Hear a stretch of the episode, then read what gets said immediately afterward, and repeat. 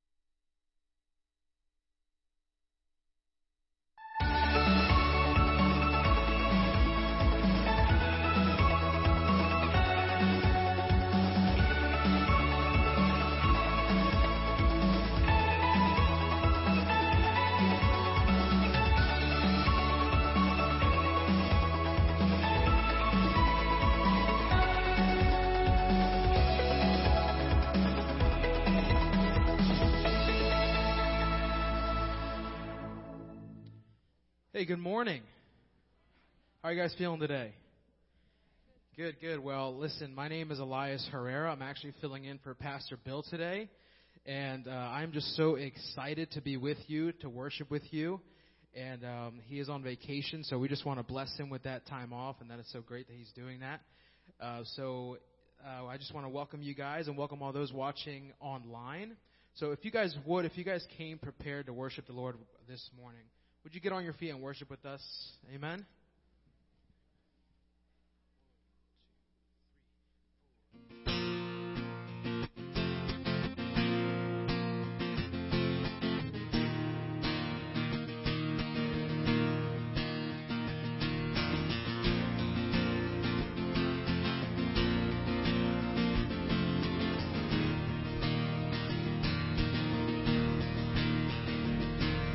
Worship the God who was. We worship the God who is. We worship the God who evermore will be. He opened the prison doors. He parted the raging sea. My God, He holds the victory. Yeah. There's joy in the house of the Lord. There's joy in the house of the Lord today. And we won't be quiet. We shout out your praise. There's joy in the house of the Lord. Our God is surely in this place, and we won't be quiet. We shout out your praise.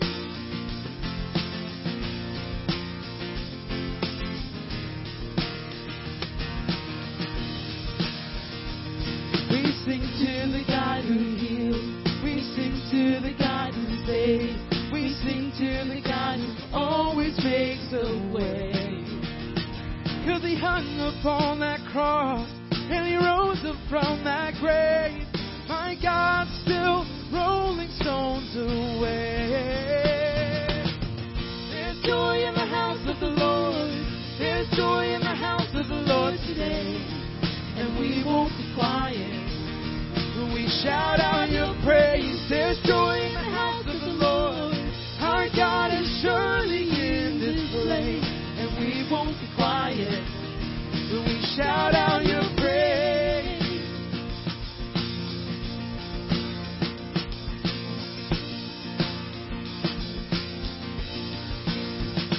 We were the beggars, now we're royalty. We were the prisoners, now we're running free. We are forgiven, accepted, redeemed by His grace. Let the house of the Lord sing praise.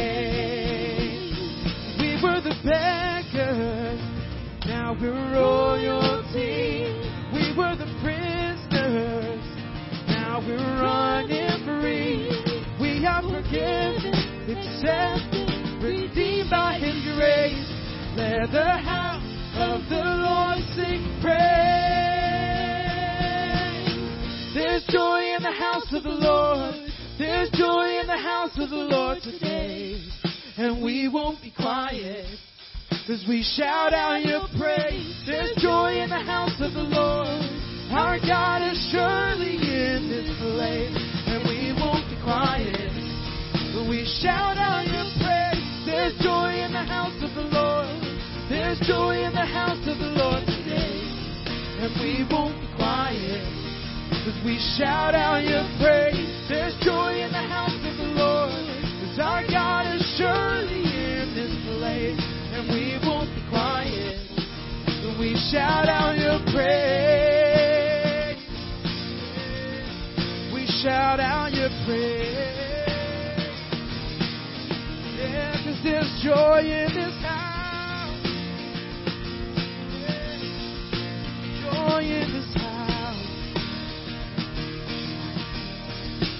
Shout out your praise.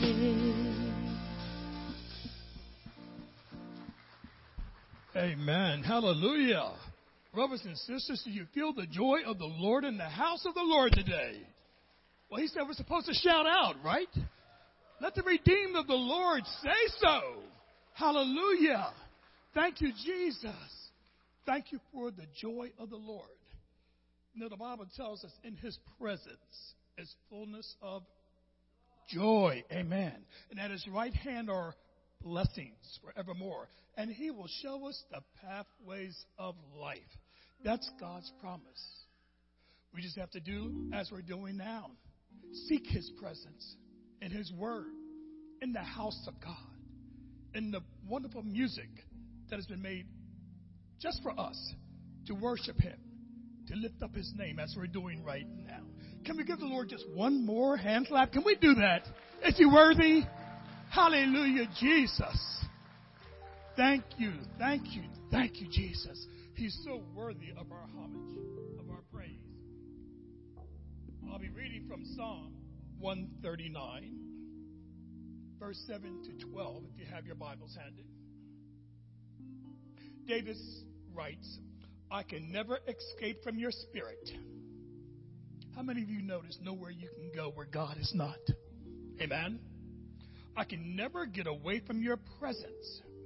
If I go up to heaven, you are there. If I go down to the grave, you are there. If I ride the wings of the morning, if I dwell by the farthest oceans, even there your hand will guide me, and your strength will support me. I could ask the darkness to hide me and the light around me to become night. But even in darkness, I cannot hide from you, God. To you, the night shines as bright as day. You make all the delicate inner parts of my body and knit me together in my mother's womb. Somebody needs to hear that. Thank you for making me so wonderfully complex. Your workmanship is marvelous. How well I know it. And I'll stop there. I went a little bit beyond where I was supposed to, but I felt led by the Holy Spirit to, to read that. Let's go to the Lord in prayer, brothers and sisters. Oh, sweet hour of prayer. What a privilege to come to the Lord in prayer. No matter what's on our hearts, no matter what we're going through, He's just a prayer away. Deliverance is a prayer away. The supplying of all of our needs is a prayer away. Let us go before the Lord, church. Dear Heavenly Father, Abba, Father, our wonderful God and Creator of the universe. Oh, how we love you, how we adore you. Christ, we exalt your holy name today. In every thought, word, and deed, may the words of our mouths and the meditations of our heart please you. Be acceptable in thy sight, O God. For you, Lord, are our strength and our Redeemer. Lord, we ask today that you'll just bless these services. Oh, Father, we feel the presence of your Holy Spirit. We thank you for being here with us as you promised in your word. And Lord, we just ask that you will lead us and guide us throughout this service. Let us sense you, sense your presence in every word that is preached by the pastor today. Lord, we need a touch. We need a word of God. In these tenuous times, these days, we need a fresh wind of the revelation of, of your word. We thank you for Pastor Roger. We thank you that he spends long hours, Lord, before you. I've seen him do it weekly, bringing the message to us that he's heard from you. Heavenly Father, bless every man and woman and child that are here today. Keep us safe, O God, from danger seen and unseen alike. Let no weapon formed against us prosper. No weapon. Yes, Sister Mary, no weapon. And every tongue that rises up against us in judgment, we pray that it will be condemned. We ask, Lord, that you will bless us throughout this week. Give your angels charge over us as you promised you would. And Lord, our trust is in you. We're not ashamed to say it. In God we trust. In your holy Son's name we pray. Amen. And amen. And you may be seated. God bless you.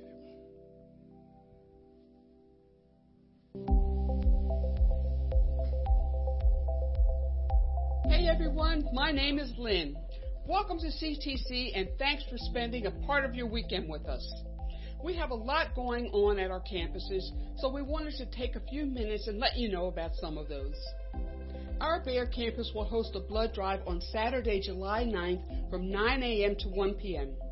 This blood drive is a part of Alex Servia's Eagle Scout project. The Delaware Blood Bank is in state of emergency. For certain blood types, they have less than a day's supply remaining. In addition, holiday weekends typically result in hospitals seeing an increase in blood use. O negative blood type is in particular need. You can sign up for a time by visiting the events page of our website or by going to delmarvablood.org.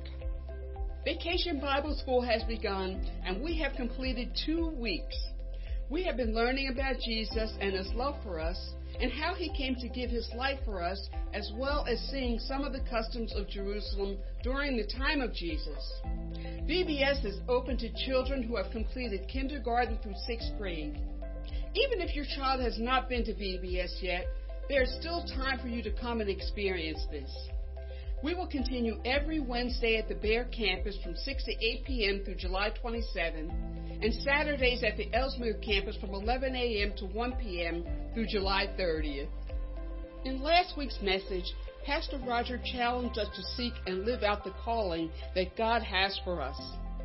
Many of you have already gone to our website and completed the gift assessment through assessme.org. If you haven't, now is a great opportunity to get involved in serving in ministry at CTC. Both of our campuses need an army of volunteers to help make ministry to our community possible. Once you have completed the assessment, or if you already know where you would like to serve, send an email to lpoindexter at ctcde.church and we will get you connected. Thanks for being here today. Our prayer is that you leave feeling encouraged and closer to God. Please let us know if there's anything you need while you're here. You can find more information about all the events happening at our church by going to ctcde.church. Like us on Facebook and follow us on Instagram to stay up to date. Have a great week.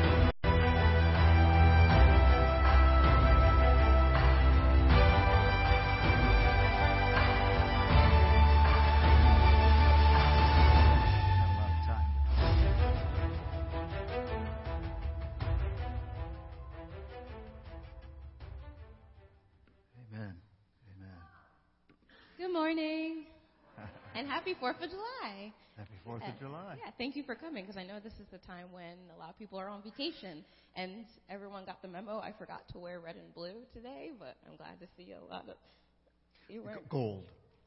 gold. Gold is a is a nice kind of patriotic. Okay, color. cool. Awesome. thank you. Cool. Again, good morning, everyone. To everyone in person and online, thank you for joining us today. If you are new here and you are in person, again, welcome. So before you leave, once you leave the sanctuary and go to the left, you will see the Welcome Center where you will receive a free gift. If you haven't done so, make sure you do that.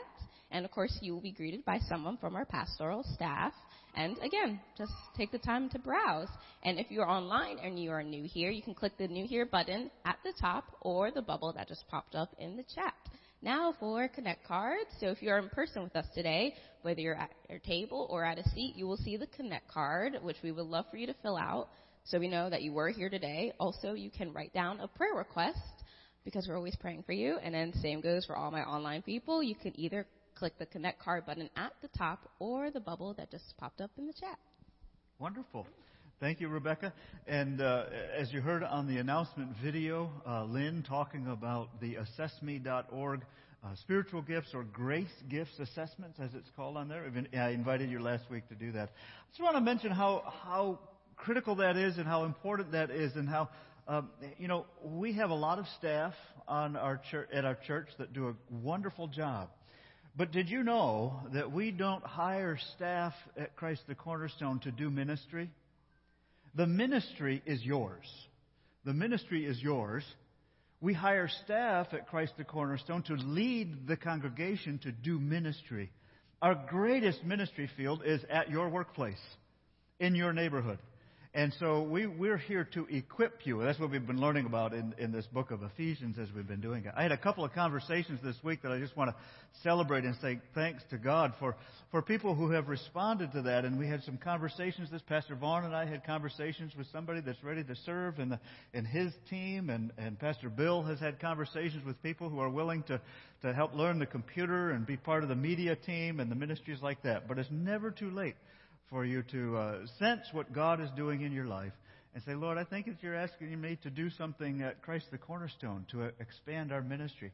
Now, if the Lord is leading you to do ministry at your workplace, we want to help you do that, and we want to help equip you to do that. But these are all ways uh, that we serve God and God uses us and we grow in our faith when we do what God asks us to do. I just want to thank you for doing that and to those who are already doing that. Uh, we want to be generous here with everything, not just our, our service, but all things that we have. And so we have these principles that we want to encourage each other to do. Let's read this principle out loud together, please. We give with a sense of loyalty in support for fellow believers. And here's a scripture that uh, reminds us, uh, that uh, grounds this idea in Scripture. Let's read this together. We know what real love is because Jesus gave up his life for us. So we also ought to give up our lives for our brothers and sisters. If someone has enough money to live well and sees a brother or sister in need but shows no compassion, how can God's love be in that person? From 1 John 3:16 and 17.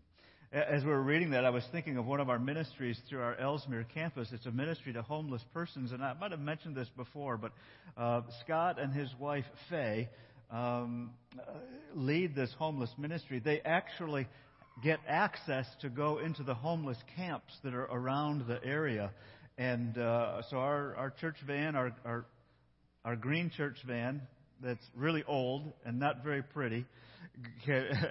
Scott takes that into certain neighborhoods. And I was talking with him uh, the other day, and there's some neighborhoods that he does not take the, the van into, but he delivers food to people who he knows are homeless. And so he'll fill up his backpack and he'll walk into those communities. He goes into some very dangerous places in, in Wilmington, and we need to pray for him and support him in that. And I want you to know that that is part of part of your ministry uh, through Christ the Cornerstone, and it really is a powerful ministry that Scott and Faye have. Um, if I walk into those places, nobody would talk to me. They would know that I am a stranger just by the way I'm dressed. And uh, they said, "What is that guy doing here?" I've ridden my bicycle through those places, and uh, and the Lord has protected me. And Pastor Vaughn tells, tells me, "Well, the Lord is protecting you uh, in those in those uh, dangerous places." But we're grateful for Scott. So thank you for your ministry with all that. That's enough.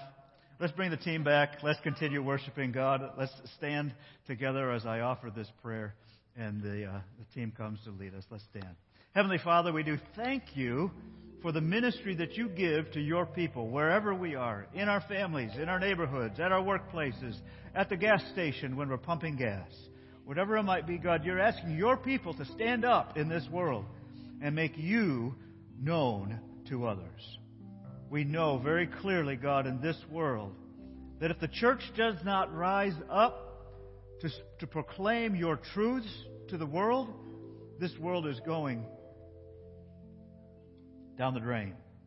To be kind about it. Jesus, we need your help. We need your Holy Spirit to empower us, cause us, move us to speak out in this world the truths that only you have. Now, Lord, as we lift up those same truths.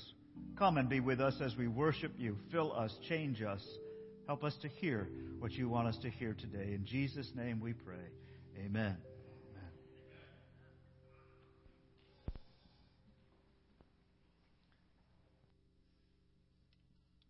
Let us continue this time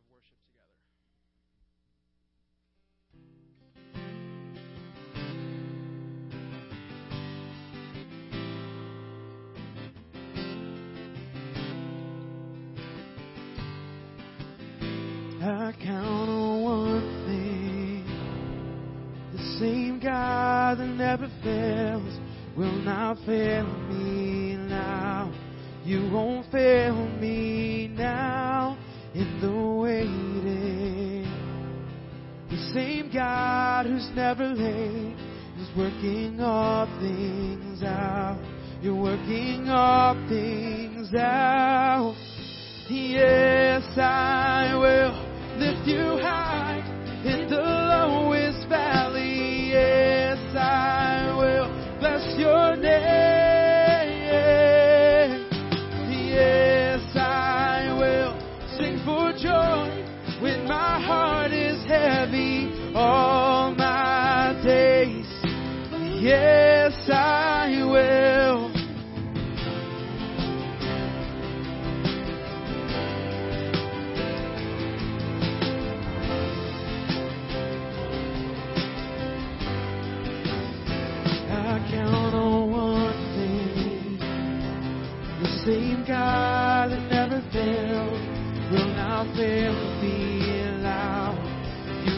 Fail me now in the waiting.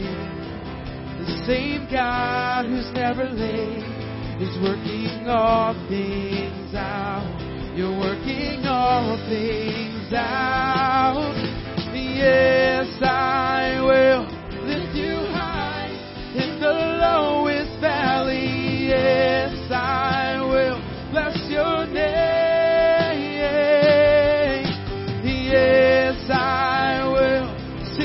joy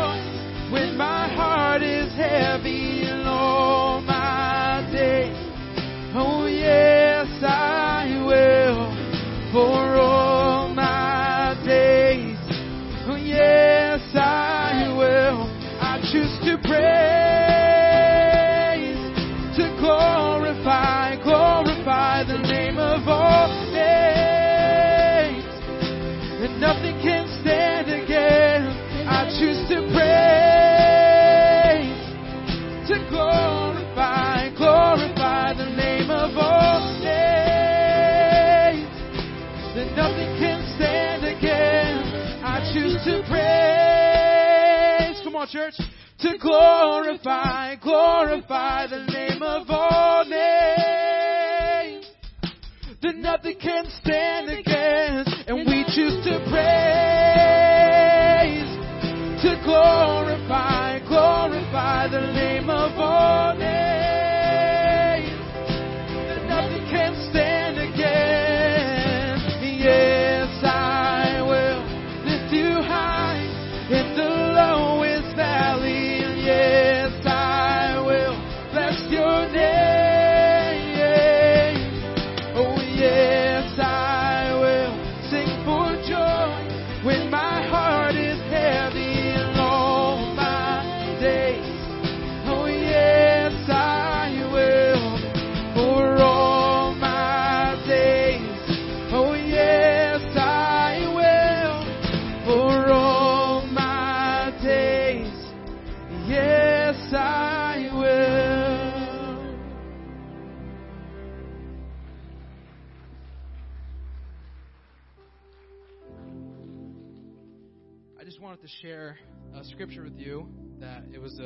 Verse of the uh, verse of the day.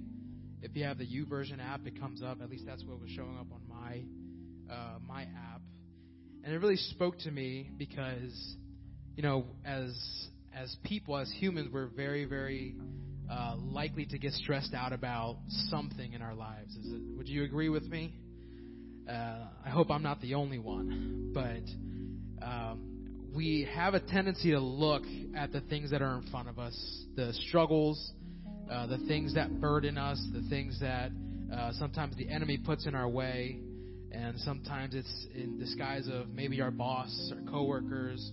Uh, sometimes it seems like it's our family that can stress us out, and all these burdens and all these things, and we end up fixing our eyes on these things. We end up fixing our eyes on these issues and troubles and stresses and finances and all these things that so easily entangles us all. And I just want to share a scripture with you this morning. That's uh, John 6, chapter 6, verse 35. It says, Jesus said to them, I am the bread of life. Whoever comes to me shall never shall not hunger, and whoever believes in me shall never thirst. Everybody say never thirst. We will never thirst once we fix our eyes on the author and perfecter of our faith, Jesus Christ. And I encourage you this morning, if you're anything like me or everyone else in this room, instead of focusing on the things that stress us out and um, burden us, I, I suggest and I encourage you to fix your eyes on Jesus because in Him you will never go hungry, you will never thirst, ever, ever again. And we can take that to the bank because that's what Jesus said. Amen? And so as we go on to the next song, I want to have a, a posture that would just say the next time we are in a time of trouble or anything like that, just say hallelujah. The next time, I just encourage you, next time you go through a stress or trouble or something, just say hallelujah. And the next song will encourage us to do that as we raise a hallelujah together. Amen?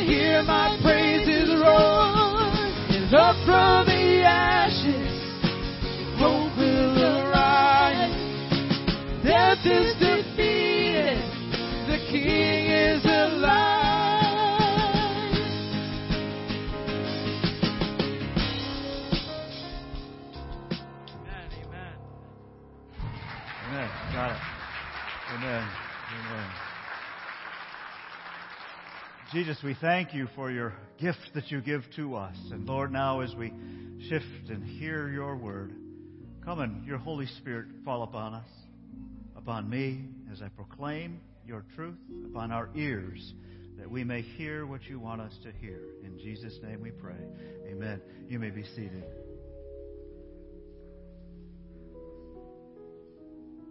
Life, it can be hard. But we were never meant to run this race alone. We were made for community, each one fulfilling their calling so that others can learn and become mature. Then, as Ephesians 4:14 tells us, we will no longer be blown about by every wind of teaching. Unity comes when we find when you find the place where you belong.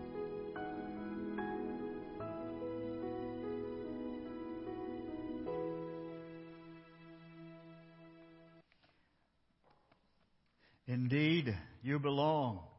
Uh, I've got a question this morning. I want you to take a moment and think if you're online, you can post you can post something online. But here's the question: What happens, or when you were a child, or maybe you are a child, what do, are you required, expected to do as part of the family in your household? What are you supposed to do in, in your family? Is there anything unique that you do? For example, when I was growing up, we lived on a farm. I talk about that often because that's, that's just where I, where I come from. We were required to work. What were you expected to do just because you're part of your family? Every family has some household rules that you have to do. Take a moment and, and share that with someone or post it online. Tell somebody what's one thing that you had to do. Whisper, whisper, whisper, talk, talk. Chores. Make your bed. Whatever. Right. I remember I was probably five or six years old and and my dad was we, we we had a market. If you if you're familiar with this area you might know some of the Amish markets that are around. There's one in Elkton down I think it's Williams Road or uh, go out old old County Road and and that direction. There's a there's a farm market. We had a market like that and then the business grew and then it grew to become a little bit like um, Milburn Orchards uh, and we did hay rides, we did, we did all kinds of barbecues and things like that. It was kind of a destination farm business. But when I was six years old, I was still expected to work and I didn't get paid anything. I think the payment was spending time with my dad, which I look on it now and I think, well, that's a, that is certainly a great payment to receive. But I remember my dad that my job in, in working with dad was he would be picking corn, so he would be between two rows of sweet corn, and then there would be another worker, usually one of my cousins, because it was all a family business.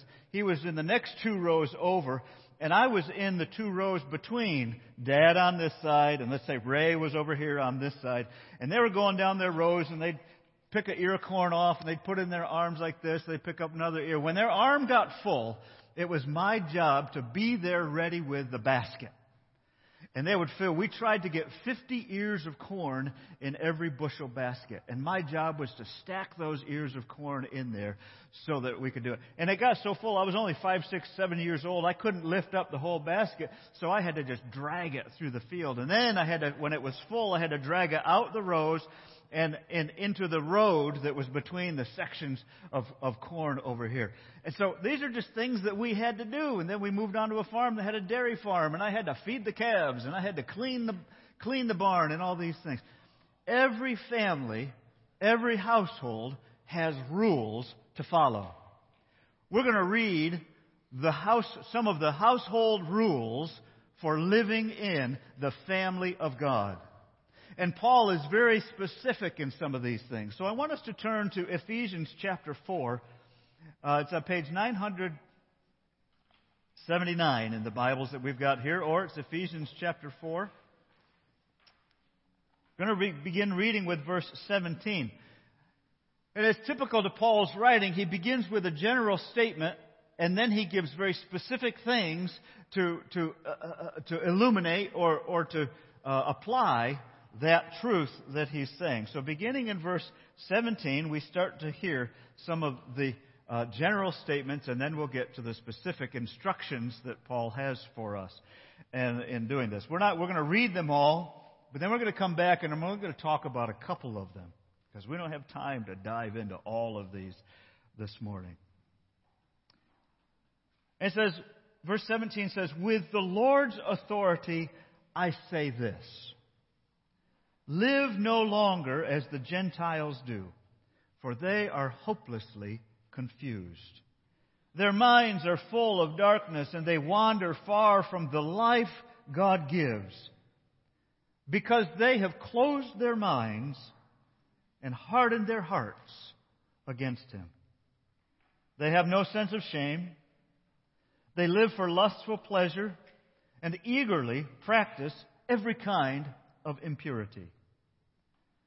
But that is not what you learned.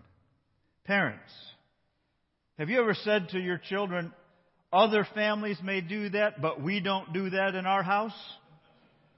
That's what Paul is saying right here. That that isn't what you learned in Christ. And since you have learned, heard about Christ, and have learned the truth that comes from Him, your life must change. I added that bit. But that's what he's saying. You know the truth now. You've learned something different. Don't go back to the old ways. Since you have heard about Jesus and have learned the truth that comes from Him, throw off your old sinful nature and your former way of life. It's pretty clear, isn't it? Your former way of life, which is corrupted by lust and deception. Okay, so if we're removing that, what's going to fill that void? Because nature, we heard this phrase, nature abhors a vacuum. Something is going to replace it. Verse 23 says, Instead, let the Spirit, the Holy Spirit, the Spirit of God, let the Spirit renew your thoughts and attitudes. Put on your new nature. You're created to be like God, truly righteous and holy. So, stop telling lies. Let us tell our neighbors the truth. The property line is here, or whatever the truth might be. Stop telling lies. Let us tell our neighbors the truth because we are all parts of the same body. And do not sin by letting anger control you. Do not let the sun go down while you're still angry because anger gives a foothold to the devil. If you are a thief, stop stealing. Instead, use your hands for good, hard work.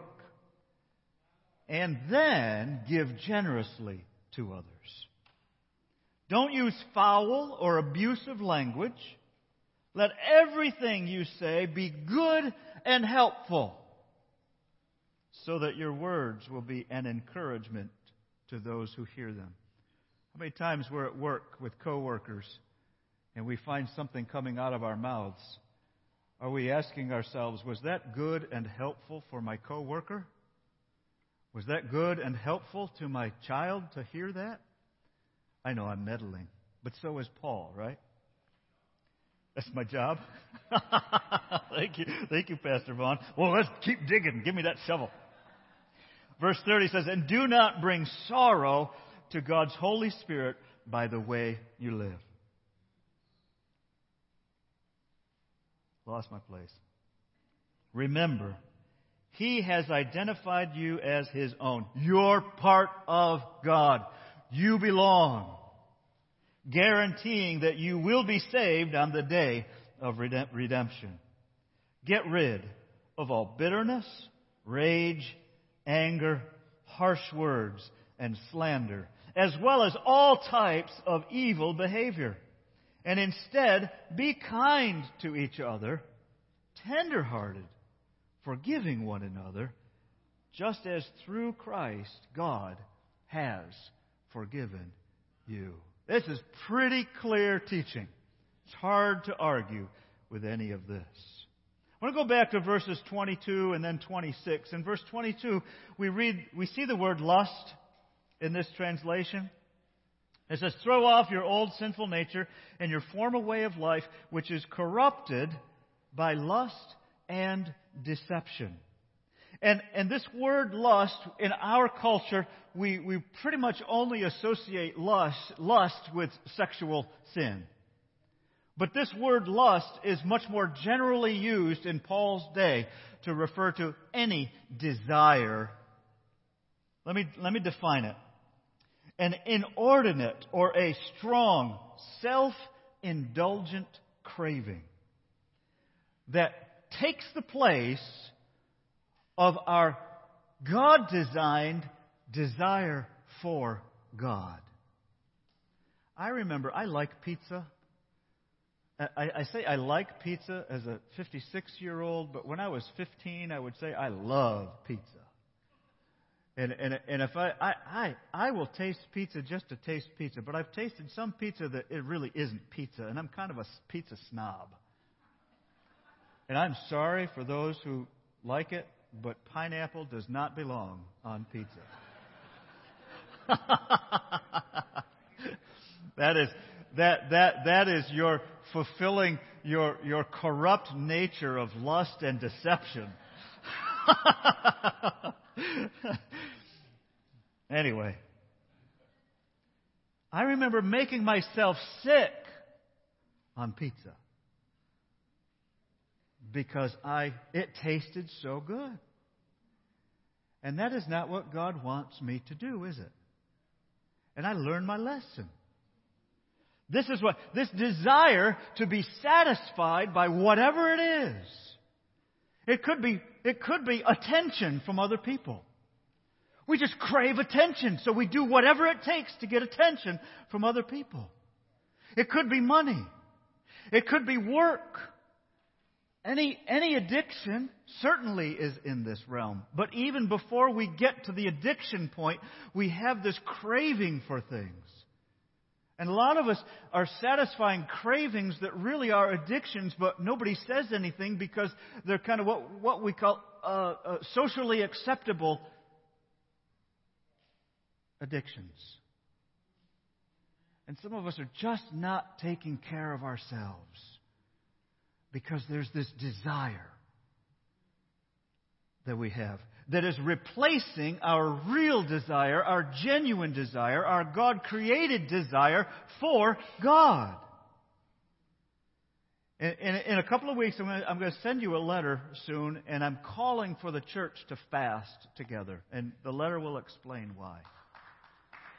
But in this, in this time of fasting, it is a time for us to let go of some of our cravings in order that we can spend more time desiring God. And that's what fasting does. That's, that's what this word lust means. An inordinate, self-indulgent craving that display, displaces our proper affection for God. The other word that I want we read in that verse is the word deception. And this word deception is more than just a lie. This word deception refers to things that simply cause someone to believe an untruth.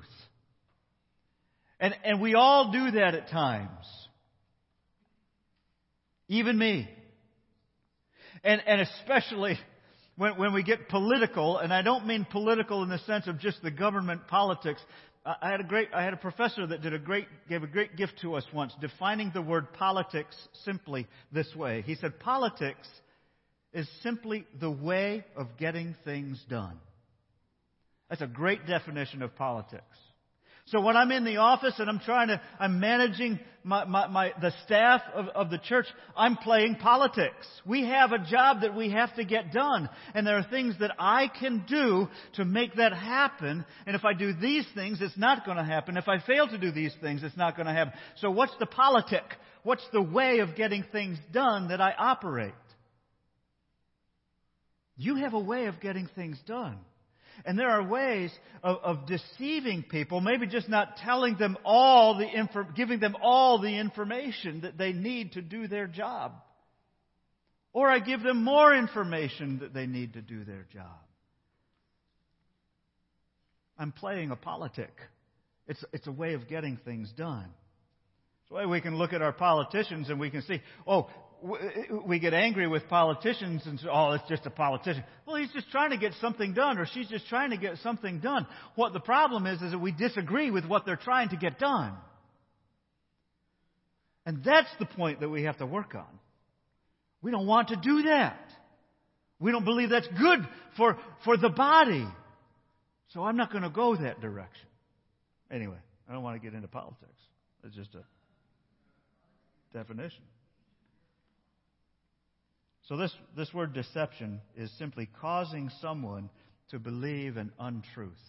We need to be careful the way we have our relationships and not do anything that causes someone to believe something that is untrue. I know. Parents struggle with this because we know that children can't understand everything and they don't understand the world the way people with more experience see the world. And there are things that we have to find ways to explain them that also don't, don't mislead the child to hear the truth, but also do it in a way that the child can understand. Parenting is an extremely difficult task. And, and I don't care what age you are, you don't stop being a parent. Your role as a parent just keeps changing. and what you do. All right, let's stay focused, Roger. Come on. And then verse 26, let's move on to verse 26, talks about anger. Ah, I'm going to meddle some more. And verse 26 says, And don't sin by letting anger control you. Let's go back to the word sin, and let me define the word sin simply as, as uh, missing the mark. Sin is not just something that you fail to do or refuse or, or do that you're not supposed to do. Sin, generally defined, simply means to miss the mark. As, as if I've got a dartboard and I'm, and I'm shooting at it. The bullseye is the mark, right?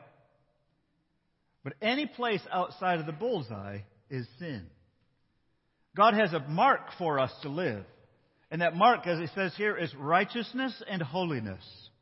Anything that we do that is not righteous, anything that we do that is not holy, is sin. Because it misses the mark. Thank you, Pastor Mary, for saying, Thank you, Lord, for defining sin. and that makes all of us guilty of sin. And he says, don't miss the mark of God's plan for your life by allowing your anger, what's it say, to control you. And he says, don't let the sun go down while you're still angry, because anger gives a foothold to the devil. What does that mean? I got a little illustration here, and everybody's been wondering okay, what's the monkey, what's the sock monkey doing up here? Let me introduce you to my friend. Isn't that ugly? All right, why do I have such a great, big, ugly sock monkey? Because about 12 years ago, Carolyn had some surgery, abdominal surgery, and a lot of times with that kind of surgery, you're all stitched back together, and if you sneeze or cough, you feel like you're going to split your gut, literally.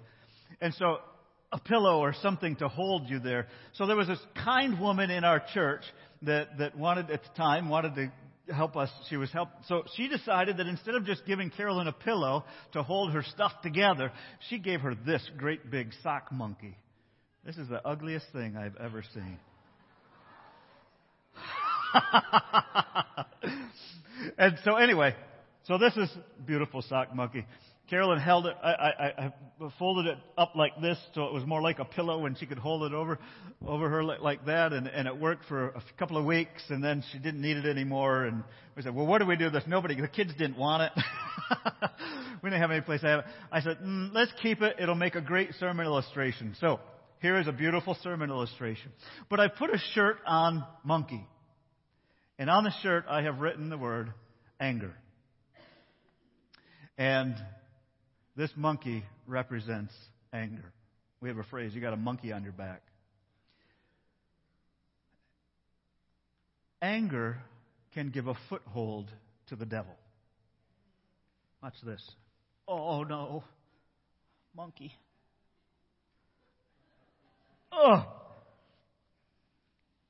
Oh, his anger is grabbing hold of me. Somebody at work did something to make me angry. Woo! Oh, doesn't that look silly? There's the. and so anger has a foothold. The devil has a foothold on me.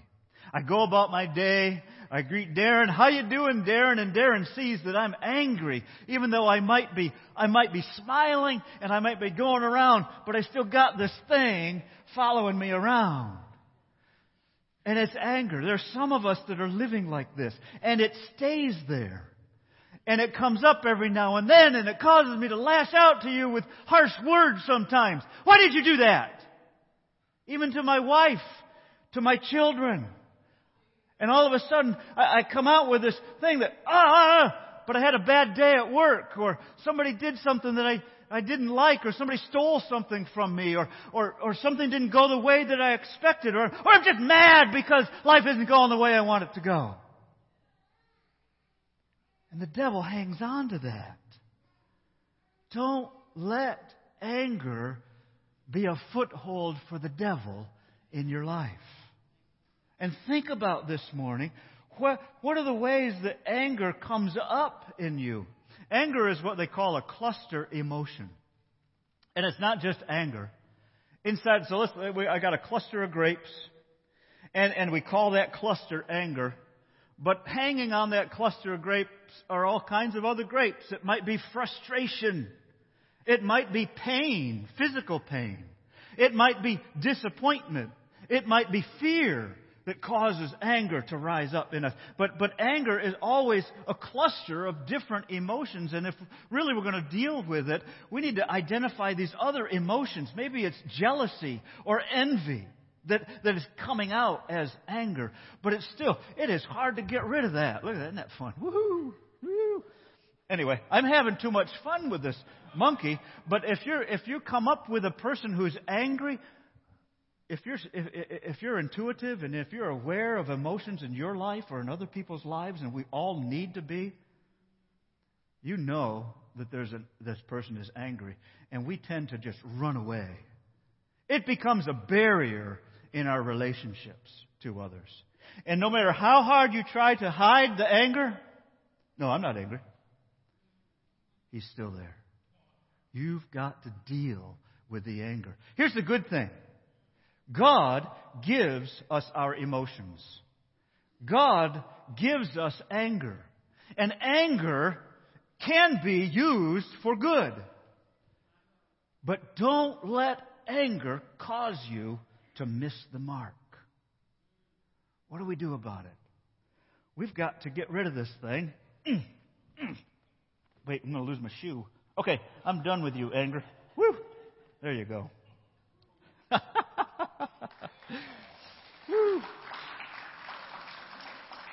want to I want to go to Genesis chapter 4, right at the very beginning of the Bible, because talking about this reminds me of a, of a story right at the beginning of the Bible. Genesis chapter 4. Remember the story of Cain and Abel? Remember the first, the, the two brothers, sons of Adam and Eve?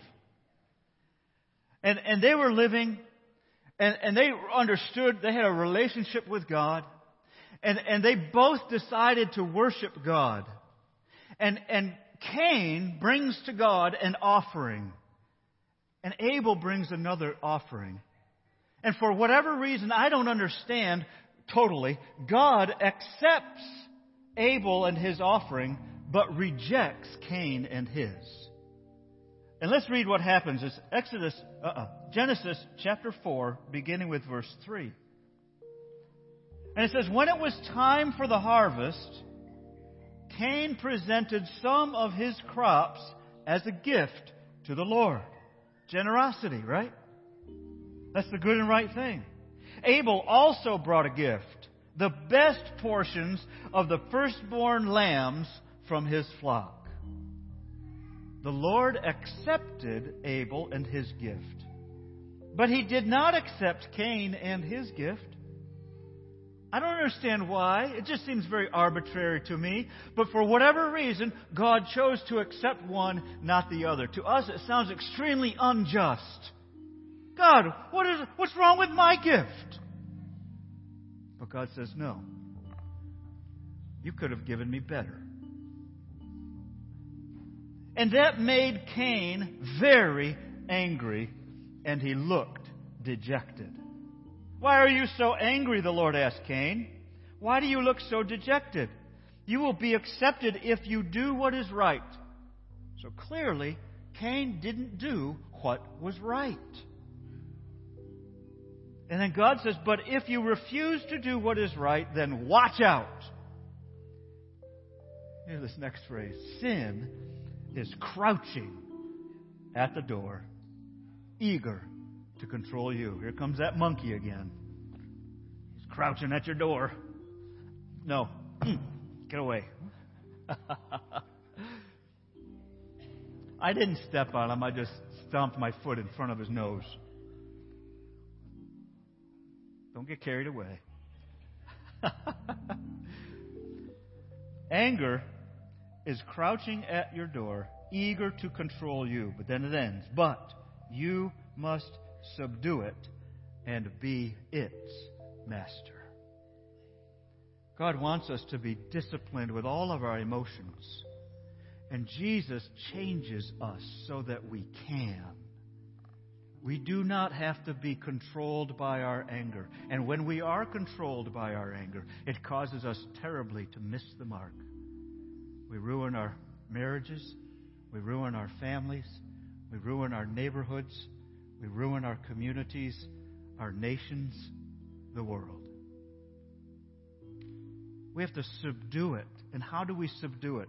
It gets subdued because we surrender ourselves and subdue ourselves to Jesus Christ and His ways. He is the way, the truth, and the life. And no one comes to the Father except through Him. And so Paul reminds us simply be controlled instead of anger by God's Holy Spirit through your faith in Jesus Christ. Where are you today? We're going to take communion in a moment, and I give you an opportunity to confess your anger. I know this could be very difficult. You may need to talk to somebody. You may need to pray with somebody. You may need to make an appointment with your counselor. Or you may need to find a counselor. because you, God is saying to you, your anger is out of control. Your anger is controlling you, and I don't want you to live your life uncontrolled.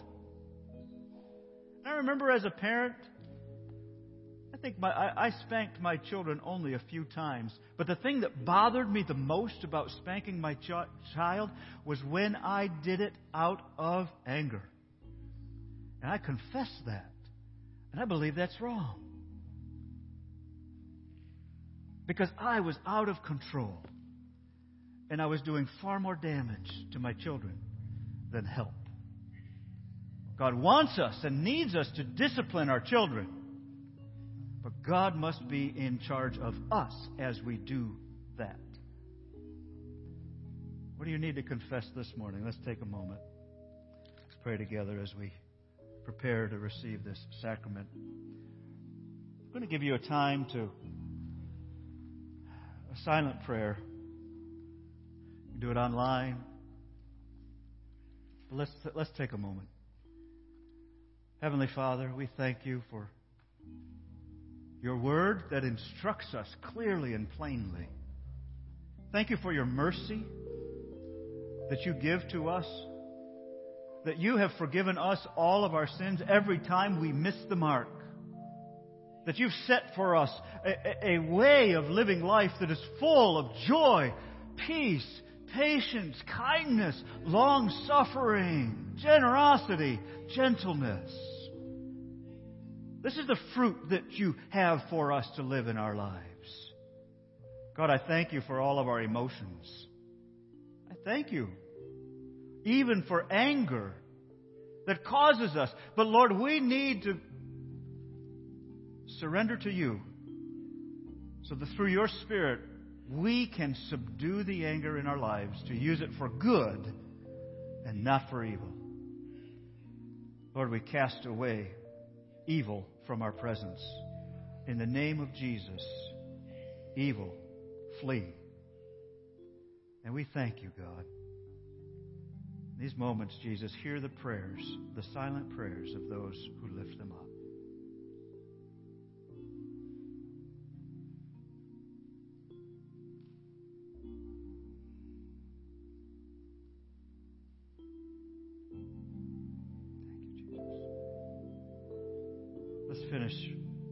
Silent prayer by saying together the Lord's Prayer that Jesus taught his disciples to say together. The words are on the screen. Let's pray together. Our Father in heaven, hallowed be your name. Your kingdom come, your will be done on earth as in heaven. Give us today our daily bread. Forgive us our sins as we forgive those who sin against us. Save us from the time of trial and deliver us from evil. For the kingdom and the power and the glory are yours, now and forever. Amen. Let's affirm those statements that we believe as followers of Jesus by saying together the Apostles' Creed. I believe in God, the Father Almighty, creator of heaven and earth. I believe in His Christ, His only Son, our Lord, who was conceived by the Holy Spirit, born of the Virgin Mary, suffered under Pontius Pilate, was crucified, died, and was buried. He descended to the dead. On the third day, He rose again. He ascended into heaven and is seated at the right hand of the Father. And He will come again to judge the living and the dead. I believe in the Holy Spirit, the Holy Catholic Universal Church, the communion of saints, the forgiveness of sins, the resurrection of the body, and a life everlasting. Amen. I invite you, if you're at home, I invite you to get some grape juice wine or some bread or whatever you've got to receive communion this morning. If you're in the room, I invite you to take the cup and the wafer that's on the chair or the table near you. If anyone needs gluten free, Darren, I'm going to ask if you would stand up. If you need gluten free uh, bread, uh, we've got it here. Darren will bring it. Just lift your hand up so Darren can see you and he will bring it to you. We remember that night when Jesus himself had every right in the world to be tremendously angry. He was experiencing injustice like no one else and like everyone else has experienced in life. And that night, Jesus met with his disciples and he gathered them in the meal and he took the bread and he gave thanks to God for the bread and he broke the bread and he gave it to his disciples. He said, Take, eat. This is my body given for you. Every time you eat this, remember me. Let's take and eat and be thankful. And when the supper was over, Jesus took the cup, he gave thanks, he gave it to his disciples, and he said, Drink from this, all of you. This is my blood, my cup of the new covenant, a new relationship, a new life given for you. Let's take and drink and remember what Christ has done for us. Holy Spirit, we ask you to come and be present with all of us as we reflect, as we learn, as we listen, as we go from here to obey you and do as you lead us to do. Guide us. Transform us. Let us not harden our minds or our hearts against you, but to soften them and to be open to your instruction in our lives. We no longer want to be filled with anything but your Holy Spirit, that you might guide us in every way. We thank you. In Jesus' name we pray. Amen. Me invite you to stand as the team comes back and we continue to sing. You're welcome to come and kneel at the platform area here or meet with someone in the, uh, in the back corners by one of the prayer stations. They'd be glad to pray with you. Let's sing as we pray.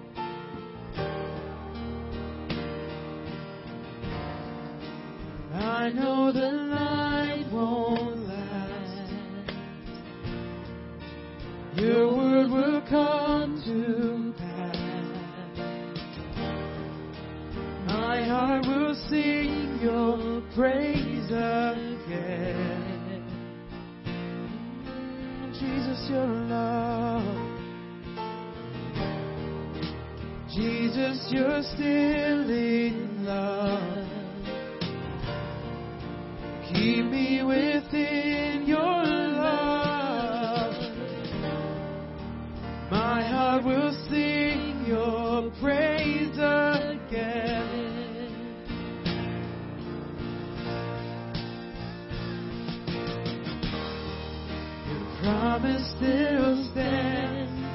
Great is your faithfulness,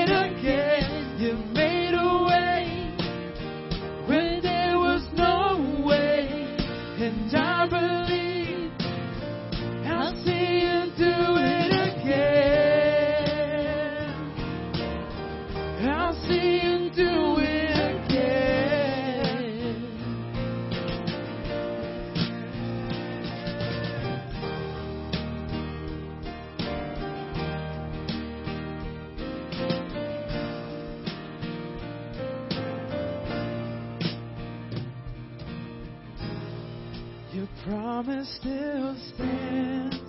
Great is your faithfulness, your faithfulness. I'm still in your hands. This is my confidence. You've never failed me yet.